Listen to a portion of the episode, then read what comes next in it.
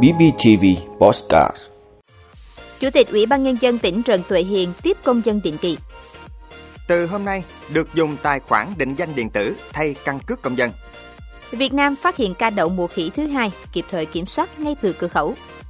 Doanh nghiệp Việt tham gia mạnh vào chuỗi sản xuất toàn cầu. Bão Fiona gây thiệt hại lớn chưa từng thấy ở miền đông Canada. Đó là những thông tin sẽ có trong 5 phút tối nay ngày 20 tháng 10 của BBTV. Mời quý vị cùng theo dõi. Thưa quý vị, sáng nay, Phó Bí thư tỉnh ủy, Chủ tịch Ủy ban Nhân dân tỉnh Bình Phước Trần Tuệ Hiền chủ trì buổi tiếp công dân định kỳ tháng 10. Cùng tiếp có đại diện lãnh đạo các sở và ngành liên quan và Ủy ban Nhân dân thành phố Đồng Xoài, thị xã Phước Long, hai huyện Đồng Phú, Bù Gia Mập. Tại buổi tiếp, Phó Bí thư tỉnh ủy, Chủ tịch Ủy ban Nhân dân tỉnh Trần Tuệ Hiền và lãnh đạo các sở ngành, huyện, thị xã, thành phố đã lắng nghe ý kiến thắc mắc của 7 hộ dân liên quan đến các vấn đề tranh chấp đất đai, công tác đền bù đất nằm trong dự án, chuyển đổi mục đích sử dụng đất, cấp giấy chứng nhận quyền sử dụng đất trên địa bàn thành phố Đồng Xoài, thị xã Phước Long và hai huyện Đồng Phú, Bù Gia Mập. Những thắc mắc kiến nghị của người dân đã được lãnh đạo các huyện, thị xã, thành phố và sở ngành chủ đầu tư dự án trực tiếp giải đáp cụ thể. Do các vụ việc tồn động qua nhiều năm, đến nay các quy định pháp luật liên quan đến lĩnh vực đất đai đã có nhiều thay đổi, nên việc giải quyết cần có thời gian để rà soát, đối chiếu với các quy định hiện hành. Trên cơ sở những kiến nghị của người dân, Phó Bí thư tỉnh ủy, Chủ tịch Ủy ban Nhân dân tỉnh Trần Tuệ Hiền đánh giá cao không khí buổi tiếp công dân diễn ra với tinh thần cầu thị, hợp tác của người dân với các cơ quan chức năng để cùng tìm ra phương án tốt nhất cho từng vụ việc. Đồng thời, Chủ tịch Ủy ban Nhân dân tỉnh Trần Tuệ Hiền lưu ý các huyện, thị xã, thành phố phải ra soát cơ sở pháp lý, vận dụng chính sách hiện hành, hướng dẫn giải quyết cụ thể đối với từng ý kiến thắc mắc của người dân.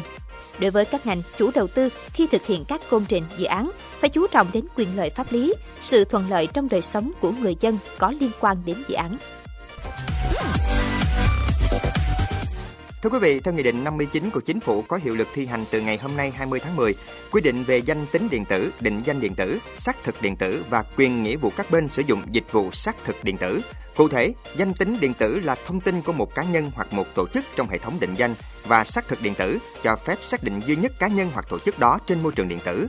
Tài khoản định danh điện tử có hai mức độ. Mức độ 1 bao gồm các thông tin về số định danh cá nhân, họ tên, ngày tháng năm sinh, giới tính và ảnh chân dung.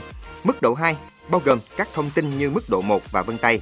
Đáng chú ý, người dân có thể sử dụng tài khoản định danh điện tử mức độ 2, tương đương như việc sử dụng thẻ căn cước công dân hoặc tương đương hộ chiếu với trường hợp là người nước ngoài khi thực hiện các giao dịch có yêu cầu xuất trình thẻ căn cước công dân.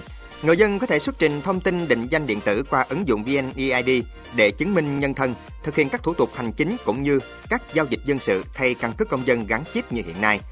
Theo Bộ Công an, tài khoản định danh điện tử có tính bảo mật cao, tích hợp nhiều thông tin của công dân, do vậy có thể xuất trình căn cước công dân điện tử thông qua ứng dụng VNeID thay thế nhiều loại giấy tờ để thực hiện các thủ tục. Thưa quý vị, sáng ngày 20 tháng 10, Sở Y tế thành phố Hồ Chí Minh cho biết, thành phố vừa phát hiện ca đậu mùa khỉ thứ hai. Đây cũng là ca đậu mùa khỉ thứ hai của cả nước cho đến lúc này. Ca đầu tiên được báo cáo ngày 3 tháng 10. Trường hợp mắc đậu mùa khỉ thứ hai này là một phụ nữ 38 tuổi, thường trú tại tỉnh Tuyên Quang, đi du lịch tại Dubai trong khoảng thời gian từ ngày 29 tháng 9 đến 18 tháng 10. Người này khởi phát sốt ngày 18 tháng 10, có nổi mụn nước, nhưng khi về đến Việt Nam nhập cảnh qua cửa khẩu sân bay quốc tế Tân Sơn Nhất, được kiểm dịch y tế rà soát phát hiện. Tiến hành khai thác thông tin dịch tễ, các nhân viên y tế nghi ngờ và sau đó chuyển người này về bệnh viện Bệnh nhiệt đới thành phố Hồ Chí Minh làm xét nghiệm real-time PCR. Kết quả ban đầu cho thấy bệnh nhân dương tính với đậu mùa khỉ. Sở Y tế thành phố cho biết thêm người bệnh này và người bệnh mắc đậu mùa khỉ đầu tiên nay đã khỏi bệnh, đã có thời gian ở cùng nhà và sinh hoạt chung. Và khi biết người bạn có các triệu chứng tương tự, người mắc đậu mùa khỉ đầu tiên đã kịp thời thông báo cho Trung tâm Kiểm soát Bệnh tật thành phố HCDC biết để hỗ trợ cách ly, chẩn đoán và điều trị. HCDC đang tiếp tục điều tra dịch tễ các trường hợp tiếp xúc gần để hướng dẫn và kịp thời xử lý, hạn chế thấp nhất nguy cơ lây lan mầm bệnh. Thưa quý vị, tại diễn đàn đa phương năm 2022 về cải thiện vị thế trong chuỗi giá trị toàn cầu cho Việt Nam, thông tin đưa ra cho thấy số lượng doanh nghiệp Việt Nam tham gia vào chuỗi sản xuất toàn cầu đã tăng lên đáng kể. Đơn cử với Samsung năm 2014, con số chỉ là 4 doanh nghiệp, thì đến nay tổng số nhà cung cấp cả cấp 1, cấp 2 là 250 doanh nghiệp. Một trong những điểm sáng của kinh tế Việt Nam là dòng vốn đầu tư toàn cầu vẫn hướng vào nước ta, không chỉ là nguồn vốn mới mà nhiều nhà đầu tư hiện hữu đã tiếp tục mở rộng sản xuất, đầu tư thêm và nâng cấp các dự án tại Việt Nam. Đây cũng chính là cơ hội để doanh nghiệp Việt Nam tham gia sâu hơn vào chuỗi giá trị toàn cầu, từ đó trở thành một phần trong chuỗi sản xuất mang lại giá trị gia tăng nhiều mặt và cũng là sự khẳng định về nội lực của kinh tế Việt Nam. Sự trưởng thành của doanh nghiệp Việt trong chuỗi sản xuất cho thấy năng lực sản xuất ngày càng được nâng cao của nền kinh tế Việt Nam, nội lực được tăng cường là cơ sở để tăng trưởng bền vững.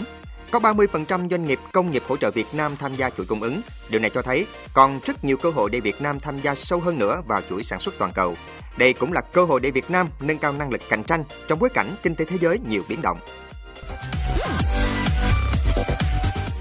Thưa quý vị, Cục Bảo hiểm Canada vừa đưa ra thông báo bão Fiona tràn vào miền đông Canada ngày 24 tháng 9 vừa qua đã gây thiệt hại tài sản được bảo hiểm tổng cộng khoảng 528 triệu đô la Mỹ tại quốc gia này. Bão Fiona là hiện tượng thời tiết cực đoan gây thiệt hại nhiều nhất trong lịch sử khu vực miền đông giáp đại Tây Dương của Canada và là thiên tai gây mức thiệt hại cao thứ 10 đối với Canada, sẽ còn số chi trả bảo hiểm.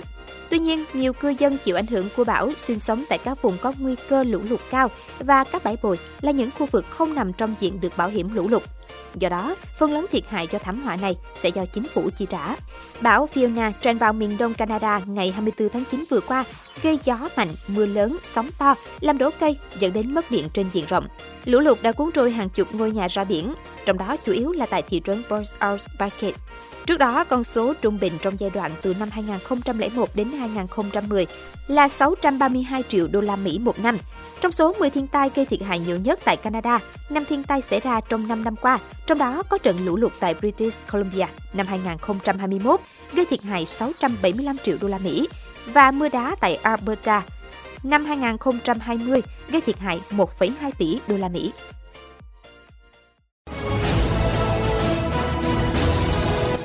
Vị đã luôn ủng hộ các chương trình của Đài Phát thanh truyền hình và báo Bình Phước. Nếu có nhu cầu đăng thông tin quảng cáo ra vặt, quý khách hàng vui lòng liên hệ phòng dịch vụ quảng cáo phát hành số điện thoại 02713 887065. BBTV, vì bạn, mỗi ngày.